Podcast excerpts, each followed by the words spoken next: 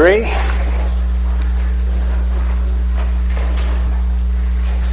Now, now before I, I start reading um, this particular passage, uh, the whole of Psalm 23,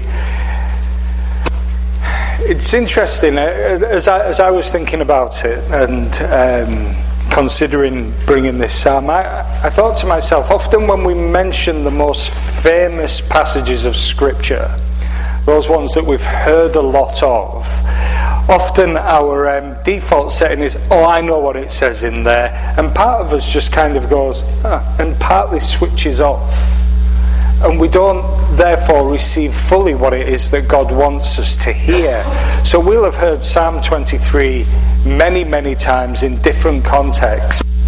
But my heart this morning is that God has something new and fresh for us in this place today.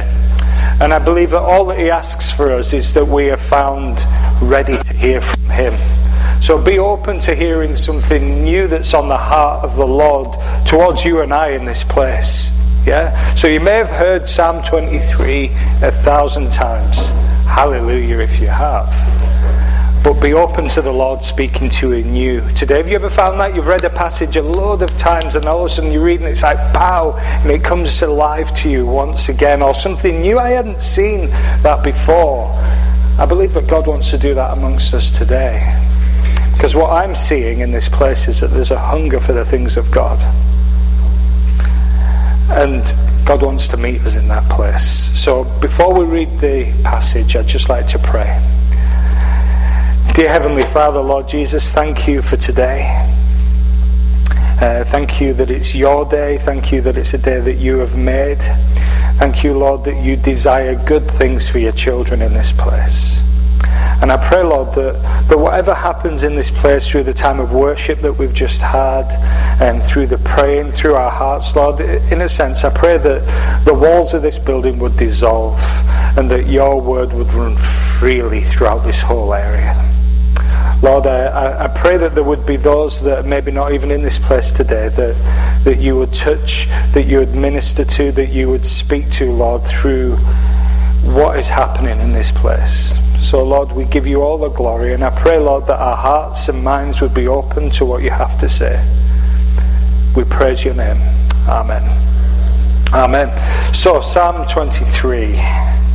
Could anyone um, recite this off by heart at all? I'm not going to ask you to. I'm, maybe if you put your hand up, I might do. Keep your hands low. Okay, I'll read it. So, Psalm 23, a psalm of David. The Lord is my shepherd, I shall not want. He maketh me to lie down in green pastures. He leadeth me beside the still waters. He restoreth my soul. He leadeth me in the paths of righteousness for his name's sake. Yea, though I walk through the valley of the shadow of death, I will fear no evil, for thou art with me. Thy rod and thy staff, they comfort me.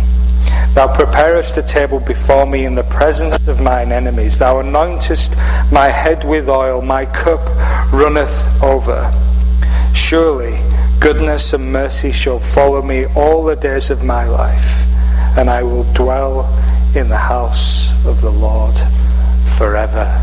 I could just keep on reading that out to you guys, and, and we'd be blessed and we'd go home encouraged, yeah. Um, incidentally, that's the King James Version because that's how we all speak in England, in case you're wondering. Lots of ifs. Um, so, Psalm, Psalm 23, David is an old man when he wrote the 23rd Psalm. And he'd seen a lot in his life, as we're aware of, many tragedies and disappointments. He'd also known the faithfulness of God, who is a good shepherd, who gives to his true children more than they deserve through his great grace. And as I was saying earlier on, Psalm 23 is, is a beloved psalm in church community and also outside of. And it's perhaps one of the most famous passages in the whole of the scriptures. It's a shame then that we only tend to hear sermons on Psalm 23 at funerals. Yeah. yeah. It's a shame because Psalm 23 is a psalm for the living. It's a psalm for you and I to apply to our everyday life. It's a psalm for the living, and we only hear it when someone passes. And like I said earlier, also, there's a danger when a biblical text becomes so familiar to us that we begin to believe that we know all that there is in that passage. And we overlook the messages and applications that are quite obvious. So let's have a look and we'll break it down little by little and see what the Lord has to say. So, firstly, the Lord is my shepherd. We were made to follow, but we can follow different things right in the very design principle of you and I is that desire to follow. Yeah? Any Manchester United fans here? Good. Uh, any Red Sox fans? Hey, right. I went to see the Red Sox um, a few weeks ago. Any New York Yankees fans? Right, I'll carry on with the story. Anyway, so a friend of ours took my family and I to go and see the Red Sox, and um, we saw them against um, Baltimore Orioles. We're really up with this, and so uh, we had such a great time. It was a beautiful place, but Alex, my son, and I, we were a little bit torn because. Um, the Red Sox are owned by the same people that own Liverpool Football Club in the UK, and we're Manchester United fans, and that just doesn't mix. And we were kind of a little bit torn whether we should start following the Red Sox. But during the seventh inning stretch, they, they stood up and they sang which song? Sweet Caroline. Right, and what's my wife's name? Alex and I looked at each other because it seemed like the whole stadium was serenading my wife. Um, it was just such a powerful moment. Um, Alex and I said, Okay, we're Red Sox fans. So, Yankees fans, I apologize, okay? But we were designed to follow, yeah? And throughout all the world as we look around, people are following something. No one follows nothing. yeah? We all have that built within us to follow. People can follow careers, people can follow people People can follow the crowd, but we're all built to follow something. John 10:27 says, "My sheep hear my voice. I know them and they follow me." Okay, they follow me. The Lord is my shepherd.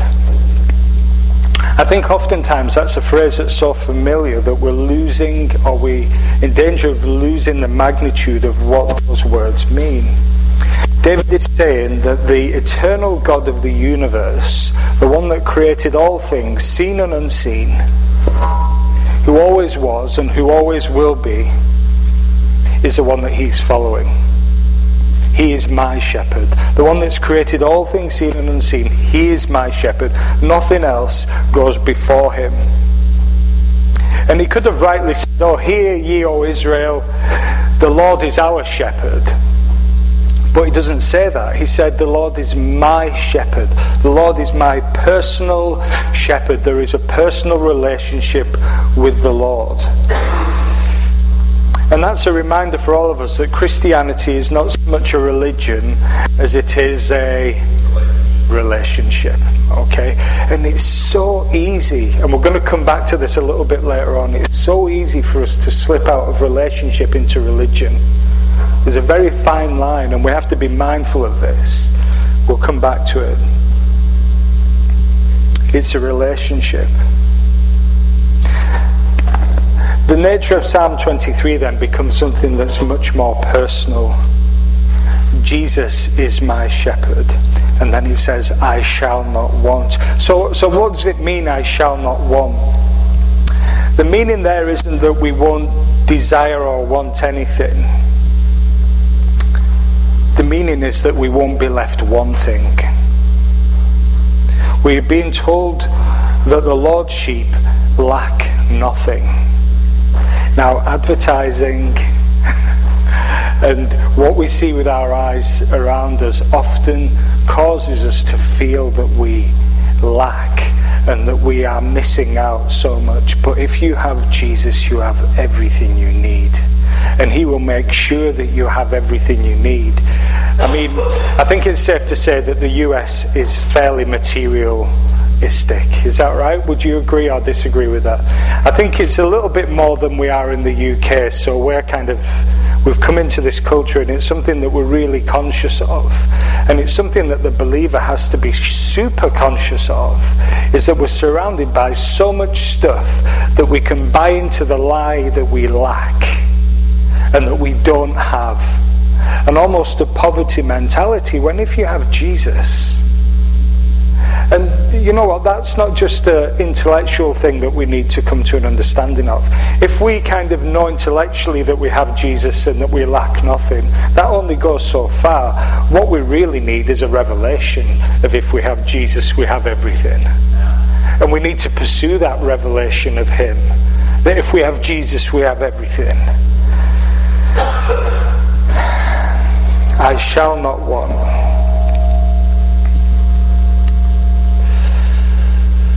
So John Piper says what David means is that God's sheep never lack anything that the shepherd thinks is good for them. I think we believe that sometimes. I'm not sure if I believe that all the time. I know it to be true. But sometimes it seems like what Jesus has given me is not something that I particularly want, especially when it's a challenge or a tough time. But the promise is there in Scripture, and I can actually testify that to be true in my own life when I look back. I've never lacked anything. I've never lacked anything. Jesus has always provided what I need. So Jesus is enough. Okay? Jesus is enough. Whether we are in the green pasture or the dark valley, the shepherd remains at our side. And that is what we need. If we have Jesus, we lack no good thing. Am I getting that At least intellectually. If we have Jesus, we lack no good thing. While it is true that Jesus is all that we need, it doesn't end there. David reminds us that it's our good shepherd who makes us lie down in green pastures and leads us beside quiet waters. And the reason we're given this is stated in verse 3. It's because that restores our soul. Yeah. This restores our soul. And being spiritually refreshed means to walk in the paths of righteousness. Notice that it's not something that we can accomplish on our own. Like sheep, we are prone to go astray if left on our own. I remember um, when I was uh, helping out a friend who lives in southwest Scotland, and um, he had a big farm and I went up there for a couple of days to help him. And basically, he asked me to, to go on a quad bike. Quad bike, we know, yeah. It's, um, so get on this quad bike and just drive. Is that what you guys call it, a quad bike? Yeah. Okay. It's just sometimes I say things and people go, and I have to try and work out what the American version of it might be, and I typically get it wrong. So you're on the quad bike for two days. I was like, brilliant. All you're going to do is drive around the fields of the farm and make sure the sheep aren't on their backs. Because uh, spring leading into summertime, the heavy with the wool, or maybe springtime, the heavy with the wool, and the sheep roll onto their backs and they try and scratch their backs. Now, sheep have. Um, this seems to be echoing a little bit, is it? Okay. Um, now, now, anyone who's into farming here, no, okay. Now the guy, the guy, that's okay. I didn't want any experts in here. So the guy, the farmer said to me, he said, sheep, sheep are known for having a very small brain, and they don't actually have the mental capacity to work out how to get onto their feet again. So my job was to find these sheep that were laying on their back, because if they lay on their back for more than 24 hours, toxins get into the brain and they die. There is a reason for this story. And my job was to turn the sheep back onto their feet so they could then go and poodle off and do their own thing again. And um, the sheep were never very happy with you getting anywhere. They'd always kick you for getting close to them. And you're there, I'm trying to help you. I know you can't understand, but I'm here to help. So you turn, then you drive around, you find another sheep. And it's interesting how the scripture refers to us as sheep. I think we so quickly forget the good things that God has done for us. And I think we sometimes misunderstand that the things that are happening in our lives are for our own good, even though we're not happy at the circumstance and the situation we find ourselves in. In fact, I think we sometimes misunderstand how committed Jesus is to us, and we misrepresent what he's doing in our lives much like the sheep, I was there to try and help the sheep to get back onto its own feet, and it kicked me while I was doing it. Could that be us?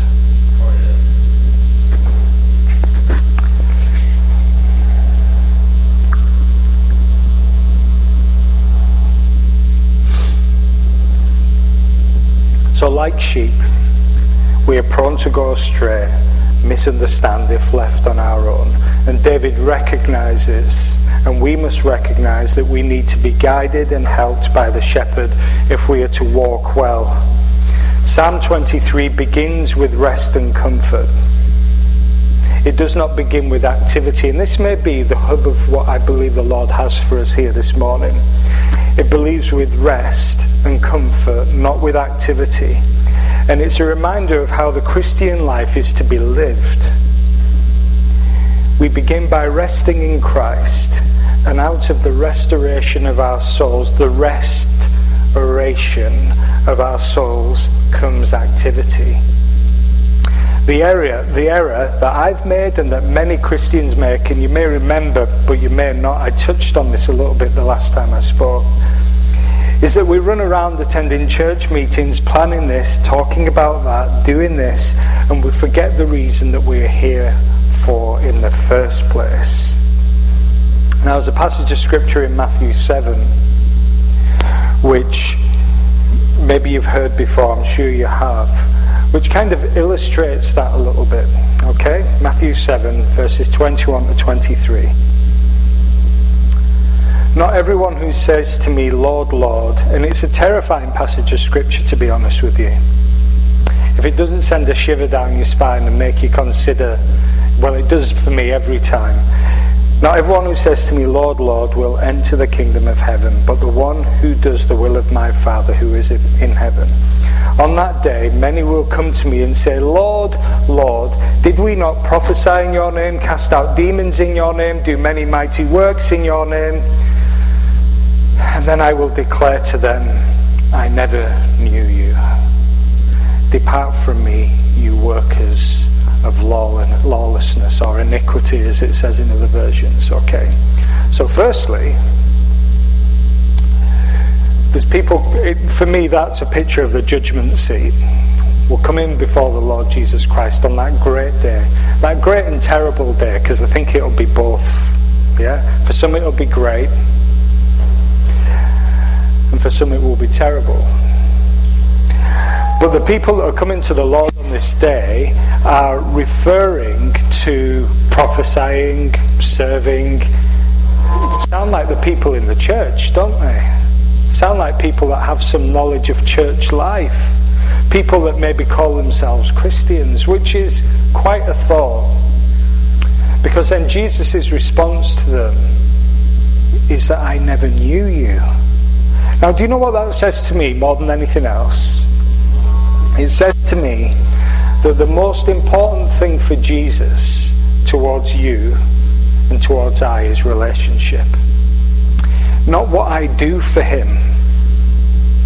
And sometimes we mix our service for the Lord with our devotion to Him and our relationship with Him. So we think, I'm doing all these things, and believe me, I've been there and I've been stuck in that. I'm doing all these things, Lord. Surely that's my, my devotion to you. Surely that's how I invest in my relationship to you. All these things that I'm doing, Lord. And you know what happens? If we go long, long enough on that track, and if we go long enough along that road, we end up getting dry and frustrated and bitter, and we'll find words coming out of our mouths like this. I seem to be doing a lot of things in this church, and such and such doesn't seem to be doing anything. How come it all falls on me to do this? Am I the one doing this again? And that's often because it's not flowing out of relationship, it's flowing out of us doing things for the Lord. Now, if it's the other way around, when through my devotion and my relationship with the Lord Jesus Christ, it then flows into activity, the grace is there. The grace is there, and we mistake it for our devotion to the Lord, our work for Him. Firstly, it comes out of being in that place of quietness and relationship with Jesus. I remember once I was, um, because it's in that quiet place. In fact, I was just thinking as I drove down that actually we make there's things in our lives that we make a big priority and that's absolutely right and there's things that are important but do we put as much of a priority on our quiet time with the Lord as we do with other things that we see as being very important because what's interesting is that our quiet time with the Lord has a much greater impact upon our eternity than all these other things which we seem to hold in higher priority. And our quiet time with the Lord is the wellspring of our life. It's what things will flow out from. It's where our life flows from. And I remember, um, and actually, that, that, that quiet time with the Lord is when He does a lot of work in our own hearts and in our own minds and helps us have His perspective on things. And I was. Um, uh, my son Alex, who's now 12, but he would have been about two or three years old and um, I, we, we call them nappies in England. You call them diapers, right? Okay. I'm just going to call them a nappy, okay? Bringing a bit of an international flavour into them. so, I, so Alex is two years old. Um, um, I'm going to change his nappy, and it was difficult. He's there, stark naked, running around the bedroom, one sock on, and that's all he's wearing. and I'm trying to put the nappy on. So you, you, you get them in position, you try and do the thing, don't you? Whatever. It's been a while now. And, uh, and then he gets up and runs away, and the nappy's not on properly, and it falls to his feet. He's running away, and he comes back. And then this was lasting about, it felt like a long time, probably about three or four minutes, just to get the jolly nappy on. And, and I remember that I said, Alexander, how can daddy change you if you keep running away? And all of a sudden, the atmosphere in the room shifted. Alex was still running around and doing his thing, but that was the voice of God into my heart and mind at that very moment. How can I change you? How can I do my sovereign work of grace and healing into your life if you're always on the run? And I just sat there, and I don't know how long I sat there. Alex didn't mind. But I just sat there thinking, You've got me, God. My life is so full of doing, but you just want me to be in your presence. I'm a human being, not a human doing. and he yearns. When we look at that passage that we just looked at in, in Matthew 7, I don't believe there's I don't believe there's a kind of I never knew you go away. I believe there'd be a significant amount of grief in the Lord's heart about that, that he never knew those people that he's speaking to. His desire is relationship. His desire is fellowship. His desire is just being, you know, I want to come in and sup with you, yeah, and eat with you and, and dwell with you. Yeah? Oh, f- forget about all that other stuff. Let's just do this. Let's just be together and then we'll do the other stuff because there's a place for the other stuff. But the first and the primary, most important thing I believe in the heart of the Lord Jesus Christ towards you and I is his relationship with us. And if you were to pursue anything this week, it would be that relationship with the Lord Jesus Christ. that deeper relationship, that quiet place with Him, just dwelling in His presence. It says in Psalm 16, You make me, you make known to me the path of life. Where am I going, Lord? You make known to me the path of life. I don't know what to do, Lord. You make known to me the path of life. What should I do, Lord? I'm feeling desperate. You make known to me the path of life. And then it says, Psalm 16:11, in your presence there is fullness of joy. At your right hand are pleasures forevermore. Could it be that in our busyness, in our get up and go type A personality culture that we're missing out on fullness of joy.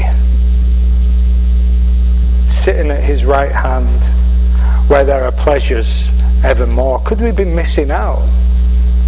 Could our cup only just be a little bit full? Jesus has called us first to worship and secondly to work. We must never reverse that order. And this is about being in a, the blessings of being in a relationship with the shepherd. And the primary blessing of the shepherd is the shepherd himself.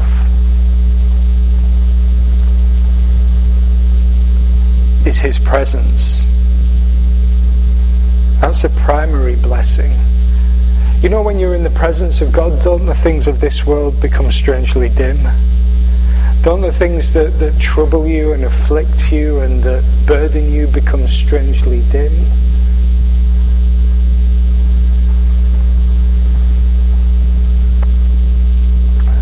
So Psalm 23 goes on about the, the green pastures and the quiet waters. And we may think that they are the primary blessing of the shepherd, but they're not.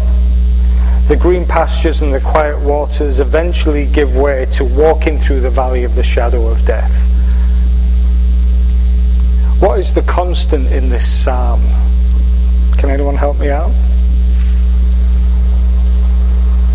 Because the pastures and the water and the valley of the shadow of death are all temporary. What is the constant? Yeah, that's right. Because all those things we eventually walk through. The only constant in Psalm 23 is the presence of God. The fact that He is always there. I remember um, a number of years ago, I was attending um, a pastor's uh, gathering. And uh, there was only about 10, 15 people there. And, uh, they were sitting, it was like a round table thing. And I was uh, one of the younger ones um, in the room. And, and you know how you kind of, if you're junior, you're quite happy just quietly sitting in the background. Well, I am anyway, and just kind of letting things and observing and learning. And then they do that thing where they go, We're going to go around the table and everyone's going to share something that's on the heart. And you're like, Oh, do we have to? In England, we describe that as creeping death as you count down the people coming towards you. what a lovely phrase don't take that with you today. But it's there, and I'm going, right, okay, it's seven people to me now, and then six, all right, better get thinking. Right, okay. Ah, right. Um, five, four, and then one of the senior guys said, "Oh, we're running out of time. Can we just um, push on through a little bit?" It was like 11:30 in the evening, and then um, got like to the guy next to me, and my heart's going now because I'm kind of thinking, right. And then the senior pastor said, right, that's it, everyone, thank you, um, great. And, and I was there, kind of mixture of happy, but also, oh, because I had something to share, and it was that tension. I just sat there and I thought, all right, okay. And then one of the other guys, yeah, but the young lad didn't speak. And I was like, oh, and now I'm in that reverse place where I'm kind of thinking, I thought I got away with it, and now I've got to. And, and then and then I just, in, in, in, my mind and my heart, I believe that God gave me something to say. And there was two things, and they were all sharing what were burdens to them. And at the time, I'd have been in my early 20s, five or six years ago.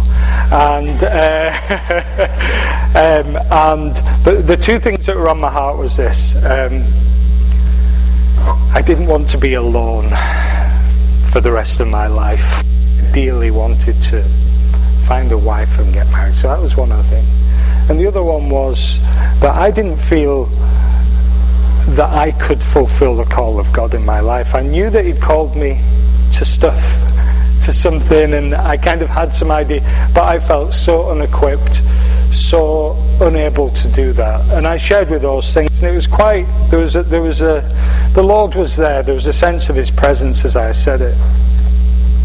And as, uh, and so finished saying that, they wrapped it up, and then the senior pastor asked a couple of the pastors to take me um, to one side and pray with me about those things that I'd shared. And one of the guys prayed that I would always know the presence of Jesus. Okay? Now it wasn't wasn't like lightning or anything. There wasn't I wasn't sobbing in, in tears. I didn't really feel the presence of God moving in a, a way that I hadn't before. But I can say this to you now that from that moment on I have known and tangibly feel the presence of God tangibly. And I forget and I remind, or something reminds me, I go, oh yeah, I can. And, and the best way I can describe it is if I had a, a balloon and I just gently pressed it up against your cheek, just not invasive, it's just bizarre, but wonderful and, and brilliant. uh, and, and from that moment on, the tangible knowing of his presence. Now, there is nothing about me that's, that's special in that way. But if we desire to know that, then I would encourage you at the end of this gathering, let, you know, let's pray. Ask someone to pray with you because the last thing the Lord wants you and I to feel is alone and isolated. He wants us to know His presence because in His presence is fullness of joy. Yeah? In His presence is guidance and truth and love and joy and peace. Yeah? And He wants us to know that. He wants us to know that. Maybe we don't know that because we've not asked for it. I think we'll find that in the scripture somewhere. You have not because you ask not.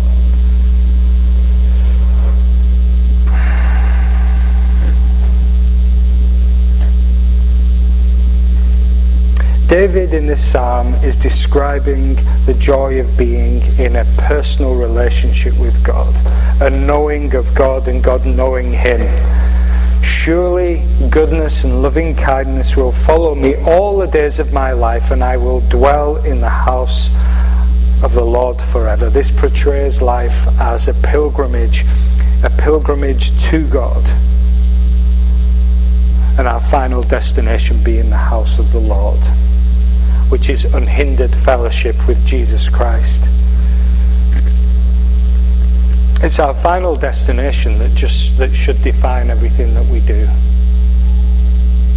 Having that sense of the eternal, having a sense that everything that we do now, as it says in the movie Gladiators, echoes through eternity and has an impact upon our final destination. Jesus is calling us today in this place out of ritual, out of re- religion, into a deeper relationship with Him.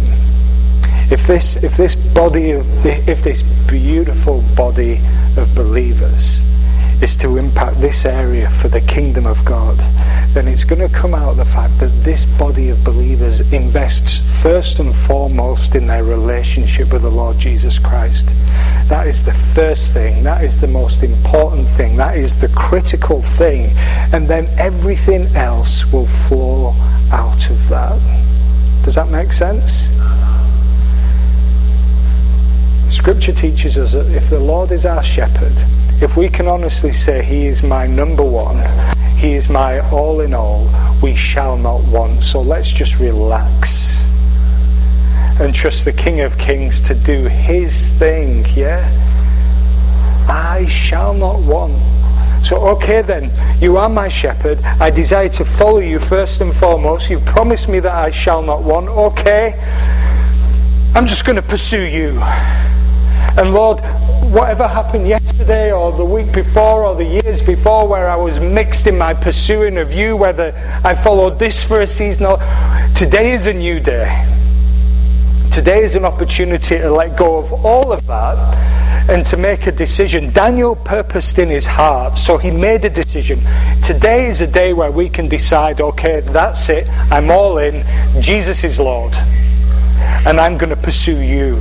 And if nothing else, is to avoid on that great day, depart from me. I never knew you. That shouldn't be the sole motivation. But as you step into a deeper relationship with Jesus Christ, you're going to want more. Because He is so wonderful. He is so marvelous. And if He's just at arm's length at the moment, I would encourage you to welcome Him. Welcome Him in. Because that's His heart. And like a gentleman that He is, He will only go as far as we allow Him to. So I'm going to finish by reading Psalm 23 again. But my encouragement, my encouragement to you guys today is to invest in Jesus. Yeah. That's where our hearts need to be. Hallelujah. The Lord is my shepherd. I shall not want. He maketh me lie down in green pastures. He leadeth me beside the still waters. He restoreth my soul. He leadeth me in the paths of righteousness for his name's sake. Yea, though I walk through the valley of the shadow of death, I will fear no evil, for thou art with me. Thy rod and thy staff, they comfort me. Thou preparest the table before me in the presence of mine enemies. Thou anointest my head with oil, my cup runneth over. Surely goodness and mercy shall follow me all the days of my life, and I will dwell in the house of the Lord forever. We thank God for his word. To him be all the praise and the glory. Amen.